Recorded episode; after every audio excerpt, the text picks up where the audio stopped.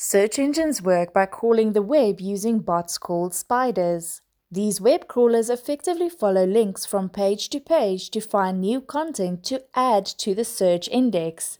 When you use a search engine, relevant results are extracted from the index and ranked using an algorithm.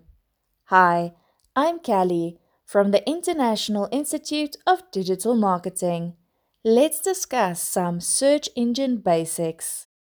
So, what are search engines?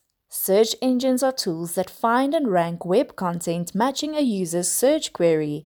Each search engine consists of two main parts Search Index, a digital library of information about web pages, search algorithms, computer programs to rank matching results from the search index. Examples of popular search engines include Google, Bing, and DuckDuckGo. What is the aim of search engines? Every search engine aims to provide the best, most relevant results for users. That's how they obtain or maintain market share, at least in theory. How do search engines make money? Search engines have two types of search results organic results from the search index. You can't pay to be here. Paid results from advertisers. You can pay to be here.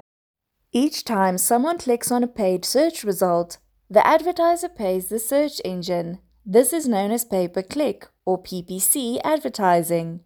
This is why market share matters. More users means more ad clicks and more revenue. Why should you care how search engines work?